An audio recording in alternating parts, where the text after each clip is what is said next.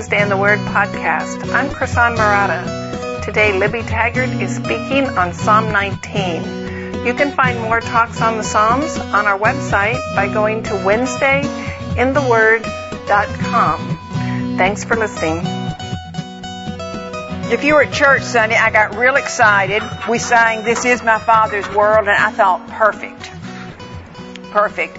So that hymn was written by Maltbie D. Babcock, uh, a pastor, and it's said of him that when he was starting out on a walk, one of his walks, that he would say, I'm going out to see my father's world. This is my father's world, and to my listening ears, all nature sings, and round me rings the music of the spheres. This is my Father's world. I rest me in the thought of rocks and trees, of skies and seas, His hand the wonders wrought. This is my Father's world. The birds their carols raise, the morning light, the lily white, declare their Maker's praise. This is my Father's world. He shines in all that's fair. In the rustling grass, I hear him pass. He speaks to me everywhere. Psalm 19 has been called one of the most magnificent writings in the Bible, and indeed in all of literature. As in all the Psalms, the structure is poetic, with Psalm 19 extolling the majesty, of creation in its first six verses, followed by the far greater glory of the scriptures in the final eight. C.S. Lewis wrote that Psalm 19 is the greatest poem in the Psalter and one of the greatest lyrics in the world. Let's pray. Father, let the words of my mouth and the meditation of my heart be acceptable in your sight. O Lord, my rock and my redeemer. Amen. Where is your favorite place to go to enjoy God's creation? Is it the mountains, the beach, or the seashore, looking at the night sky, a sunrise or sunset, a forest, or perhaps even a desert. Or, as I look at these babies, is it when you look into the fresh face of your newborn for the first time? I never called it fresh after I had mine because it was such an ordeal. but with each of my five grandchildren, the first time I saw them, I thought, this is fresh. It is new and beautiful. So it's different for each of us where we go to enjoy God's creation. But we have a special place where we go that reminds us of the power and wisdom, of the goodness and majesty of our Creator God. King David was the author of Psalm 19, and his special place was where the sheep were.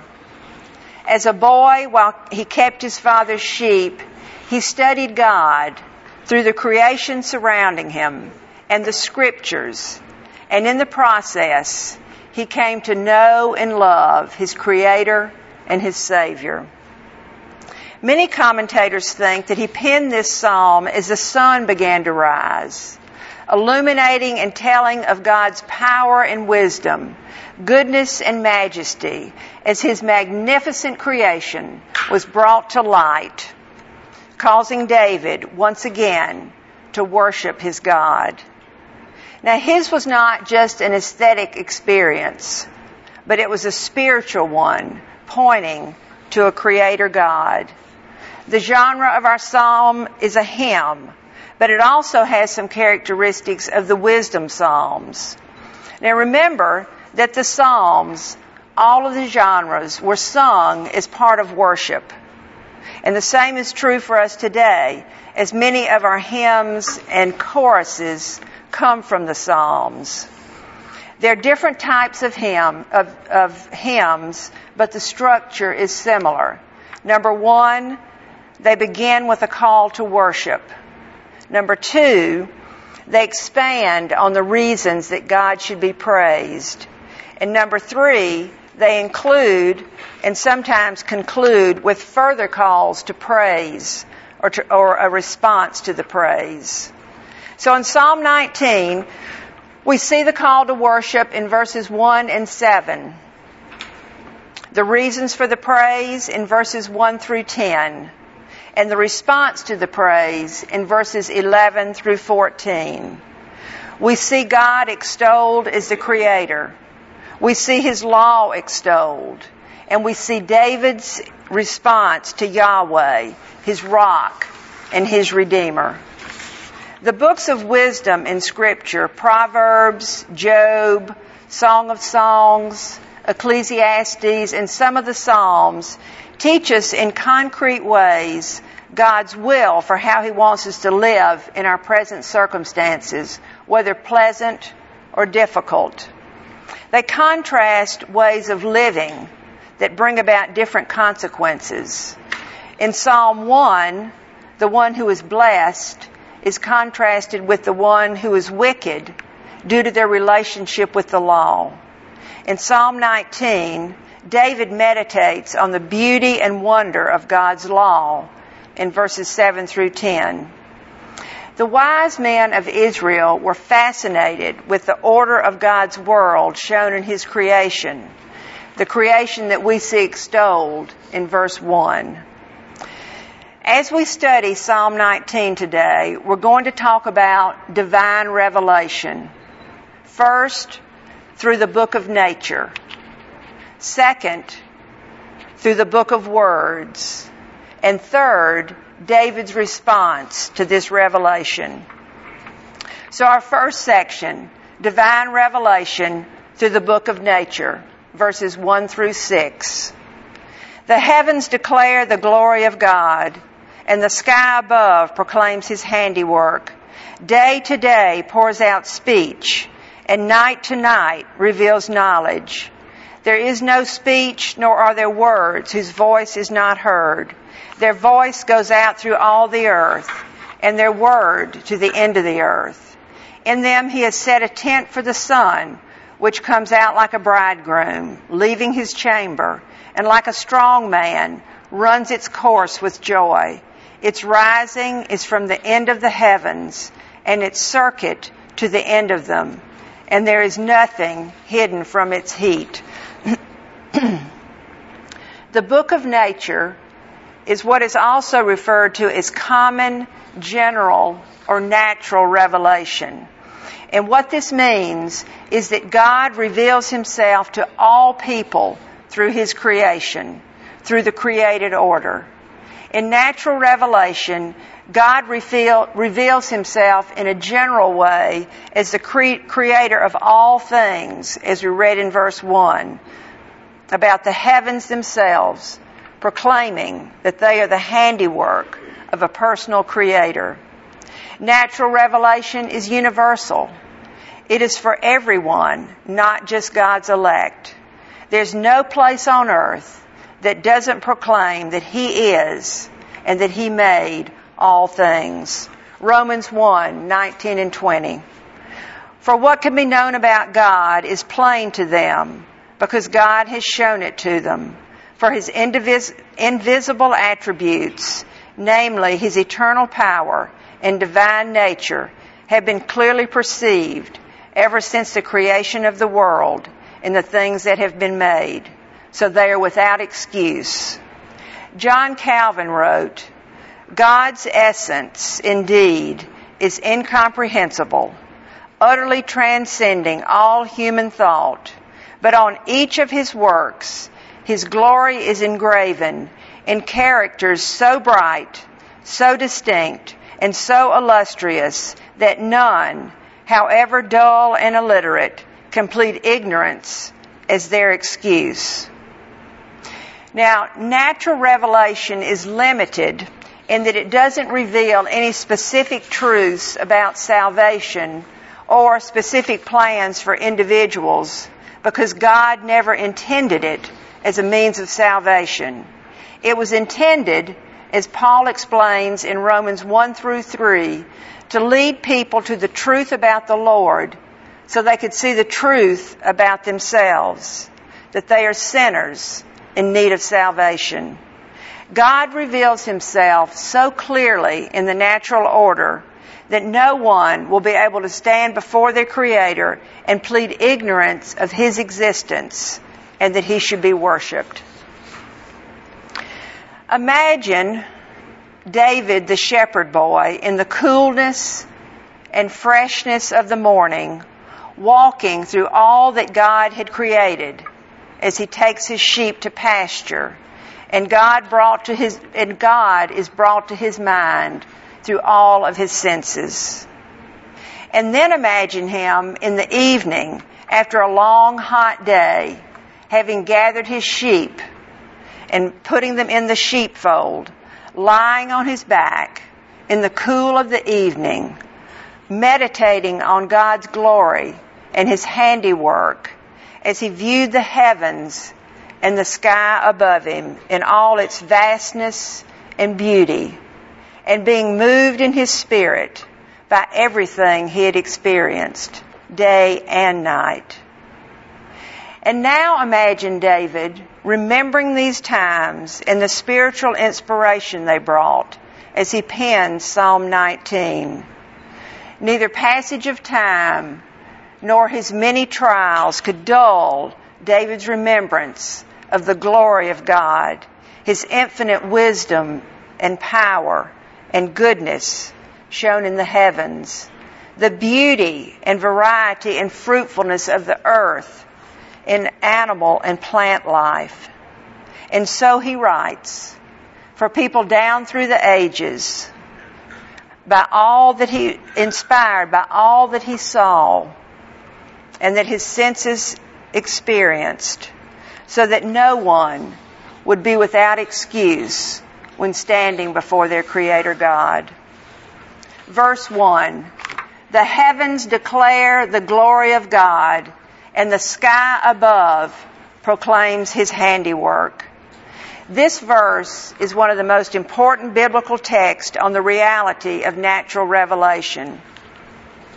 Heavens are plural meaning everything in the vast sky and the great expanse above us, seen and unseen, clouds, stars, planets, the sun, moon, and other galaxies, including their variety, their constant adherence to their courses and places, and the influence that they have on the earth.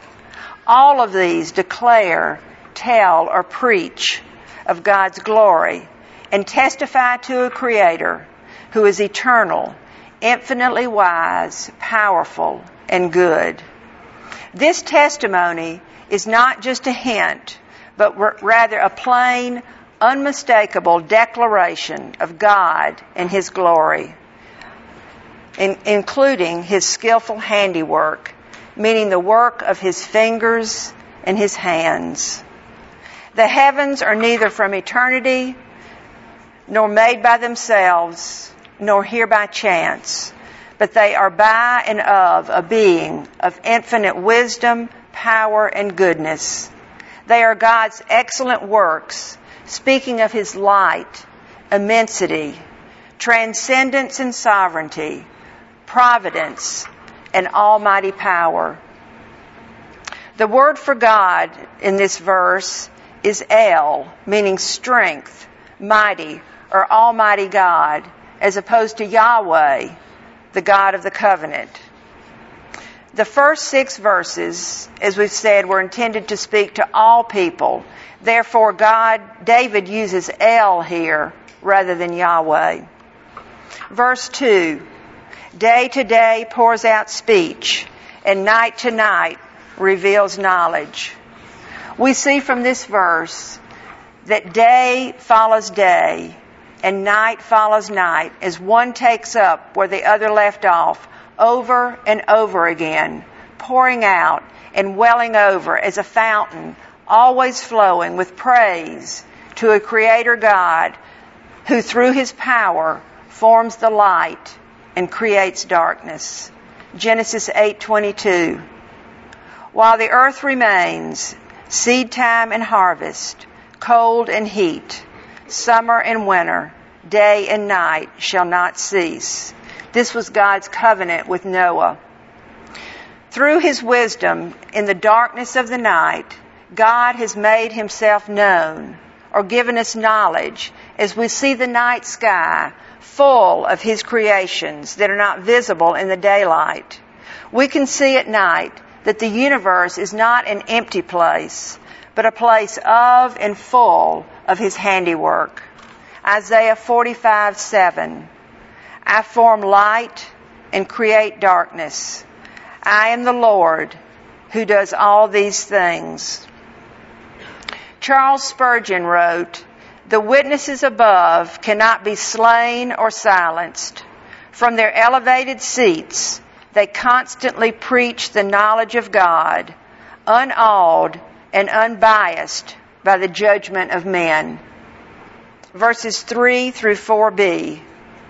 There is no speech, nor are there words whose voice is not heard. Their voice goes out through all the earth and their words to the end of the world. Although creation's speech is wordless, having no language, its testimony about the wonderful works of God is nevertheless heard by everyone in the whole earth in their own tongue. The language is universal. Verse 4a is quoted in Romans 10:18 as a proof that all people, Jews and Gentiles have had access to the evidence of God's power and love by what is seen. The speech in these verses is for the eyes and the heart rather than for the ears. And this resonates with me because I'm a visual person. Seeing something helps me understand and remember it better. Now, God does use the sense of hearing to reveal Himself, and we're going to talk about that in our second section. Verses 4, 3 through 6. In them He has set a tent for the sun, which comes out like a bridegroom leaving his chamber, and like a strong man runs its course with joy. Its rising is from the end of the heavens, and its circuit to the end of them. And there is nothing hidden from its heat. Now, prior to these verses, the heavens, the sky, the great expanse, and all earthly creation dominated the psalm. Now the sun takes center stage in all its glory and obedience to God, who has assigned it its place to occupy and its course to run, and has set a tent or tabernacle for it. Having a tent or tabernacle refers to the fact that the sun is in continual motion with no fixed residence as a traveler who pitches his tent and then removes it when it's time to move on. Tabernacle is reminiscent of the Israelites in the wilderness, setting up the tabernacle in their midst and then taking it down when Yahweh told them it was time to move on.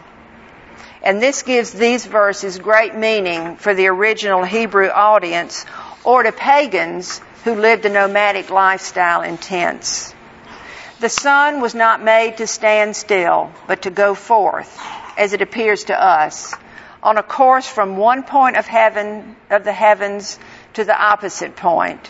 And this going forth is so constant, so steady, that we can know with certainty the hour and minute when it will rise and set. When we're in Florida, about 5:15 every evening we go out on the balcony to watch the sunset and prepare to witness a show of God's glory as the, as the sun literally takes over the expanse of the sky as it explodes in colors of red and pink blue and yellow after it has set and pitched its tent, as it finished its course at the end of the day. This happens daily, even when it's cloudy and we can't see the sunset. But we know that it's setting and has run its course for the day because it was created to go forth. Have you all ever seen that green flash they talk about after the sunset? You know what I'm talking about? I've never seen it. I mean, I do this so that I don't blink, and I've never seen it. People say, oh, there it was. I don't think they're telling the truth. I don't know. In verse 5, the psalm gives us two metaphors. The first one, in the ancient world, when the bridegroom left his chamber on his wedding day, his appearance seemed as bright as the sun because he was beautifully dressed and beaming with joy as he went to claim his bride with the entire village watching. Only those intentionally indifferent or someone who denied the event could claim to be ignorant of the bridegroom's actions. Similarly, the rising and setting of the sun is a clear testimony to the Creator God and His work, as well as a metaphor of our heavenly bridegroom, the Lord Jesus, coming to claim His bride, the church. And the second metaphor, in this, we meet a champion ready to race cheerfully and swift, swiftly, running effortlessly his course to the finish line, much as the sun, the heavenly champion, effortlessly, swiftly, and obediently regularly runs its appointed orbit from one end of the heavens to the end of them. And so it is that Christ, the Son of Righteousness, finished the work that was given to him. This metaphor can encourage us as Christ's Church to run with endurance the race that is set before us, looking to Jesus, the founder and perfecter of our faith, who for the joy that was set before him endured the cross. Hebrews 12, 1 and 2. Now we know, of course, that it is the earth orbiting the sun that makes it appear as though the sun rises moves across the sky, and then sets in the evening. And it's this appearance that that David described um, the sun in these two metaphors. Now we also know that without our modern conveniences such as air conditioning and well insulated dwellings, that it's impossible to escape the heat of the sun. David was well aware of the heat of the sun while tending his sheep, even if he found shade. And he reminds us that nothing is hidden from its heat, referring to the extent and penetration of God's rule. No sin can be hidden from our Creator and His righteous anger. Matthew Henry wrote of these verses. In singing these verses, we must give God the glory of all the comfort and benefit we have by the lights of heaven, still looking above and beyond them to the Sun of Righteousness. As marvelous as God's witness in the creation may be, it alone can never bring lost people to salvation. The sun may sustain their lives, but it can never save their souls. There are a number of applications that are built into this lesson, and I hope that you'll pick up on them. But there are two that I'm going to enumerate, and here's the first one. So as we've said, natural revelation can only go so far because that's the way God designed it. When we're talking with unbelievers, let's not hesitate to use natural revelation as a proof of God's existence and point others to Him. But there is a danger. As Paul points out in Romans 1, 22 through 25, that some will engage in false religion and idolatry by worshiping the creature or creator or creation rather than the creator. And because of this, beyond the book of nature, people need to hear the gospel and God through his word. So let's look at our second section divine revelation through the book of words. Verses 7 through 10 tell us about the book of words, the scriptures, also known as special revelation. We learn that the goodness, wisdom, and power of God are manifested through natural revelation, but that it's not sufficient to give people the knowledge of God and His will, which is necessary for salvation. So God has given us special revelation through the scriptures. It tells us the way of salvation and how to live in a way that pleases God. God spoke to Moses, the prophets, the apostles, and others who wrote down the revelation the Lord wanted us to have. Exodus 24 4. And Moses wrote down all the words of the Lord. Jeremiah 36 4. This will be familiar to us. Then Jeremiah called Baruch, the son of Neriah, and Baruch wrote on a scroll, a scroll at the dictation of Jeremiah all the words of the Lord that he had spoken to him. 2 Peter 3:15 And count the patience of our Lord as salvation, just as our beloved brother Paul also wrote to you according to the wisdom given him. Special revelation of the kind that these verses indicate ceased by the end of the first century. So the only special revelation we have today is what is written in the scriptures of the Old and New Testaments. And how do we know this? The scriptures tell us. Hebrews 1, 1 and 2. Long ago, at many times and in many ways, God spoke to our fathers by the prophets. But in these last days, He has spoken to us by His Son, whom He appointed the heir of all things, through whom He also, through whom also He created the world. God did speak to His people in various ways and times, but in these last days, the days that we are in now, He has spoken finally and definitively by His Son, and that is where we are to look for special revelation, only in Jesus Christ.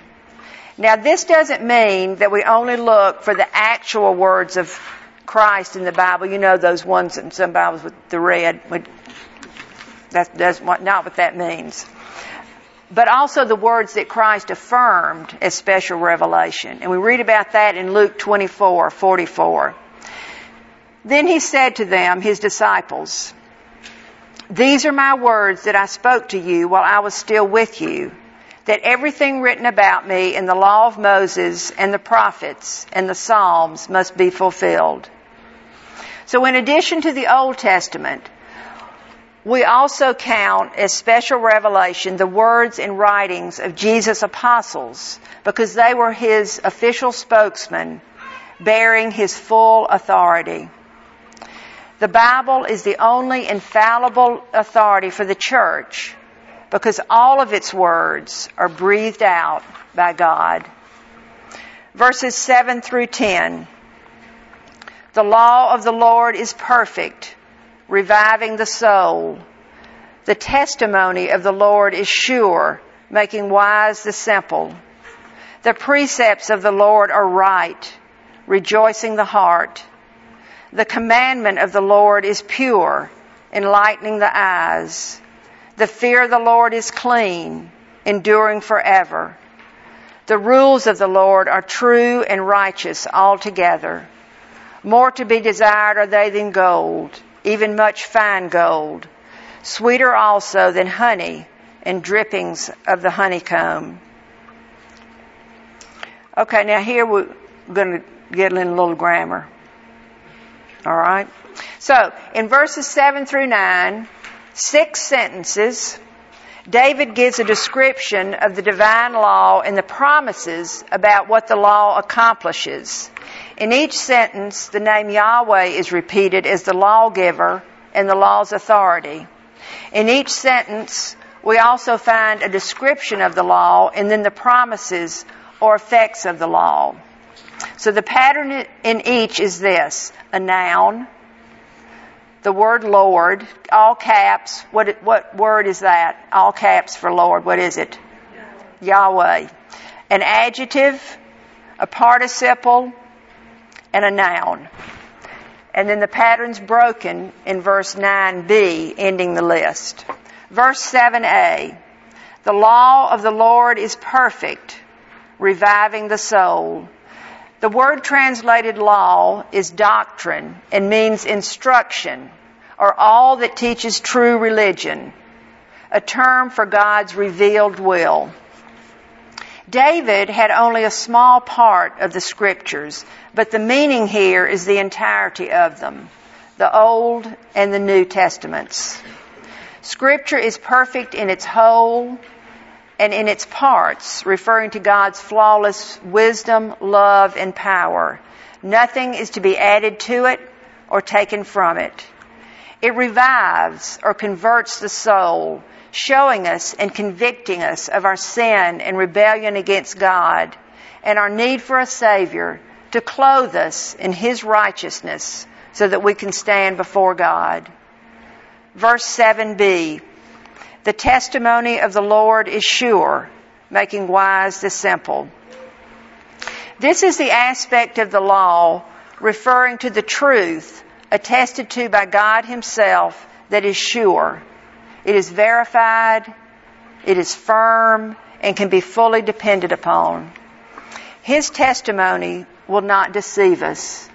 To those who are humble, with a teachable spirit, they will receive the word and be made wise unto salvation. The law as the word of God converts. The law as testimony instructs its disciples. The law is the Word of God converts. The law is testimony, instructs its disciples. Spurgeon wrote, The perfection of the gospel converts, but its sureness edifies. As we're assured of the truth of the gospel, we become wise and established in its truth. 2 Timothy 3:15.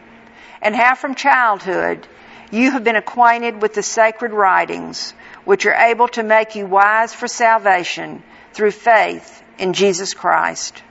Verse 8a. The precepts of the Lord are right, rejoicing the heart.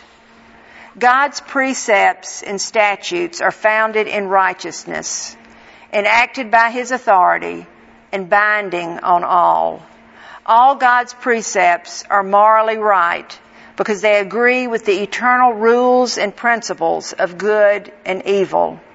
And because they're right, when we receive them and submit to them, they bring joy and rejoicing. Now this is no earthly joy and rejoicing, but a joy that comes from the Word of God being poured into our hearts. Spurgeon also wrote, that truth which makes the heart right then gives joy to the right heart. Verse 8b, the commandment of the Lord is pure, enlightening the eyes. Commandment refers to the precision and authority with which God addresses us. His commandments are pure, clear, without darkness or defilement. Therefore they contain no error nor are they contaminated by sin. They are the pure milk of the Word. And as it is pure, it purifies those who embrace it. 1 Peter 2 2. Like newborn infants, long for the pure spiritual milk, that you may, that by it you may grow up into salvation. God's truth and His commandments makes the eye clear and bright.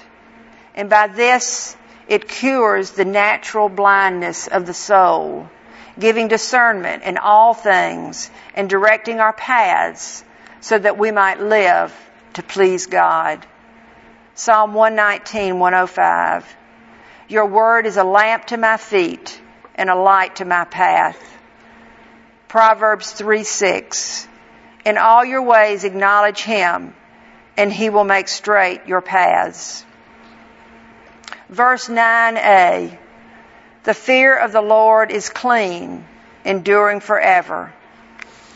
Fear or reverence of the Lord is emphasizing our response to the Lord as commanded in His Word.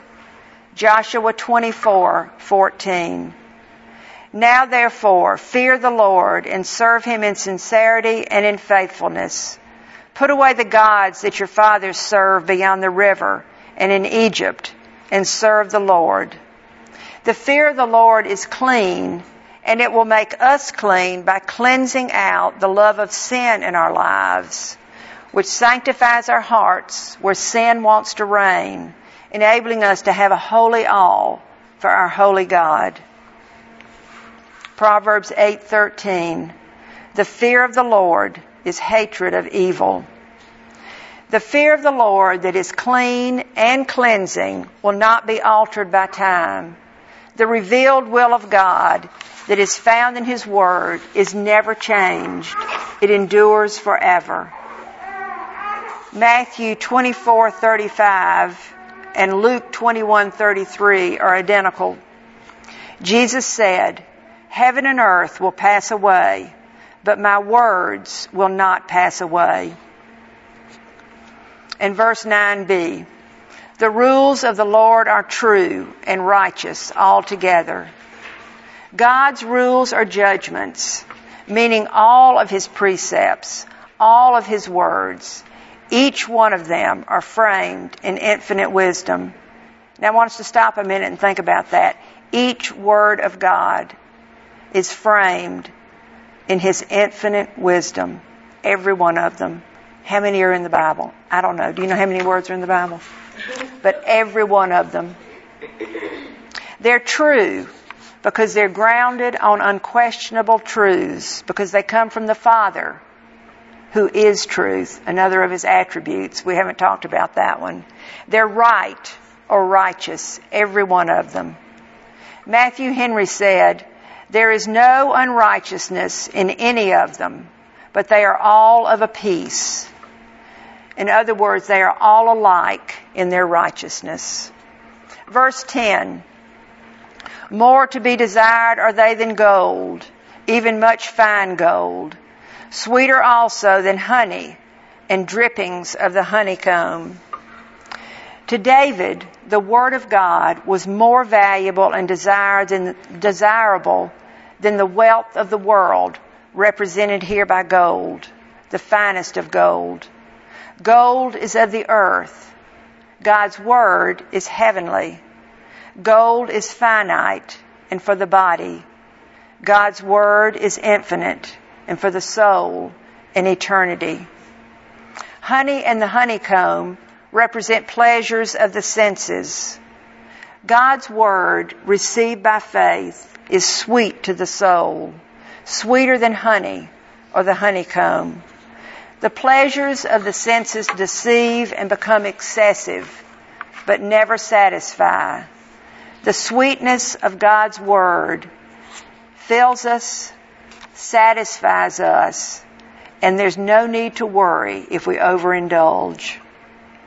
God's truth found in His Word was the most valuable treasure and most satisfying pleasure David could have and that we could have.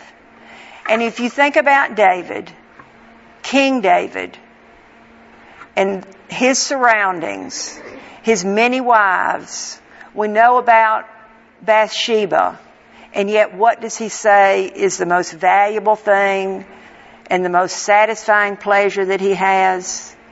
The Word of God. Our second application. Our Bible study is called Women in the Word. And that's what we are. We're women reading and studying the Word of God, and that same Word is changing us. And God is using it to make us into the women He created us to be in the variety of callings and life stages represented here in this room. We're being filled, when we're filled with the Word, it's changing our attitudes, our passions, our priorities, our very lives, and our words, and all of them witness to this and give a message of hope as we share, as we share the gospel with a world in desperate need of a Savior. So continue in the Word, sharing it as God leads you, and be blessed by your Creator and your Savior. Now in our last section, we'll look at David's response to this divine revelation or the special revelation. Verses 11 through 14. Now David prays, Moreover, by them, the scriptures, is your servant warned. In keeping them, there is great reward. Who can discern his errors? Declare me innocent from hidden faults. Keep back your servant also from presumptuous sins. Let them not have dominion over me. Then I shall be blameless and innocent of great transgression. Let the words of my mouth and the meditation of my heart be acceptable in your sight, O Lord, my rock and my redeemer. As we go through these verses, let's keep in mind verse 6c. You remember what that was? Way back then? I'll tell you. Um, and remember that there's nothing, and, and there is nothing hidden from its heat. That's what verse 6c is. And there's nothing hidden from its heat or the penetration of God's rule that we see in these verses, 11 through 14. That was talking about the sun. In verse 11, we learn more about God's, um, the precepts in God's Word. Number one, they sound a warning to all His children concerning their obligation. Two, of dangers to avoid. And three, to prepare for what's to come. There are also warnings for the righteous to stay on the right path that they're following as well as warnings for the wicked to cease their wicked ways. Now we may not see these warnings explicitly in our passage, but we see them in the entirety of the scriptures, which is what our passage describes. This verse goes on to say that there's great reward in keeping God's commandments, not only after keeping them, but in keeping them. The joy of obedience and service to our Lord. However, the greatest reward is yet to come when we, when we receive our promised inheritance as daughters of the King, not because of works, but by grace through faith in the Lord Jesus Christ. As David reflected on the blessings and warnings of verses 10 and 11, his conscience was quickened, causing him in verses 12 and 13 to reflect on his sins and he prays against them. David asks, who can discern his errors? He knows he can't, so he's asking who can. And by errors, David means his sins, his rebellion against God. It's not walking the way the law prescribes. It's the way teenagers act when they refuse to obey their parents and the household rules and go their own way. It's the way we act when we decide our way is right and better than God's command and we lean on our own understanding. The Mosaic Law made distinctions between unintentional sins, hidden, and intentional sins, presumptuous, However, none of, neither of these sins was condoned by God. And if you look at Numbers 15, 27 through 31 sometime, that talks about these two kinds of sins. Just one of the places. David realizes that his sins are so numerous that he doesn't remember all of them and can't even number them. He also doesn't realize how utterly evil his sins are but God knows about David's sins and ours. So we can praise God that we are under grace and not law, or our situation would be hopeless. The law showed David his sins. So he goes to the throne of grace to pray for mercy, for God's pardon and cleansing from his sins that were hidden from his self-examination, but not from God. Even though our sins are hidden from us or unintentional, they nevertheless separate us from God, and we need to be pardoned and cleansed. David petitions God to keep him from sinning intentionally and being enslaved by his sin so that he might be in right standing with God and innocent of great transgression. And this refers to intentional sins for which there was no sacrifice according to the Mosaic law. In Numbers 15, 28 through 30, a man was put to death for the intentional sin of gathering sticks on the Sabbath. As with David, we need to petition God to strengthen us in our temptations and show us our sins, hidden and otherwise, so we might go before Him in repentance, seeking forgiveness in the name of Jesus, whose blood on the cross has covered all of our sins. David has asked God to keep him from sin and now in verse 14, he asks him to accept, to accept his words and meditations, his holy affections offered for God's glory. As we meditate on God through the book of nature and the book of words, whatever meditation God puts in our hearts about Him must be expressed to Him in the words that we pray and that we, and we ask that that prayer would be accepted. David's confidence that his praise and adoration would be acceptable was because Yahweh was his strength enabling him and his Redeemer saving him.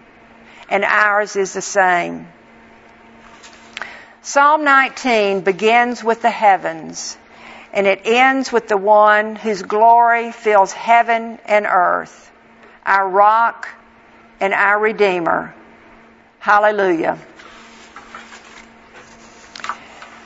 This is my Father's world.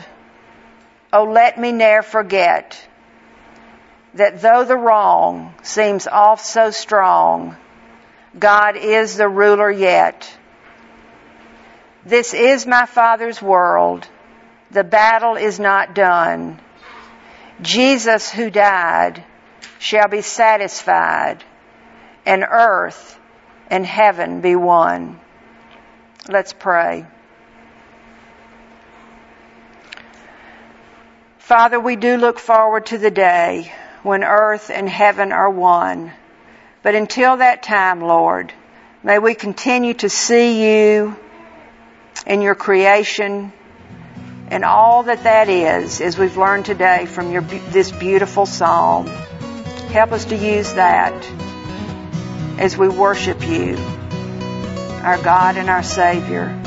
And Father, thank you for your word. Thank you for the scriptures that we know that every word in them is framed by your wisdom.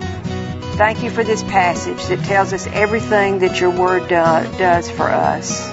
May we continue to be women of the word in our lives wherever you may take us. And Father, we thank you for Jesus.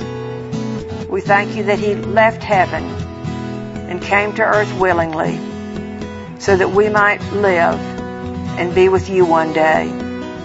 Thank you for the faith that you have given us. We pray in Jesus' name. Amen.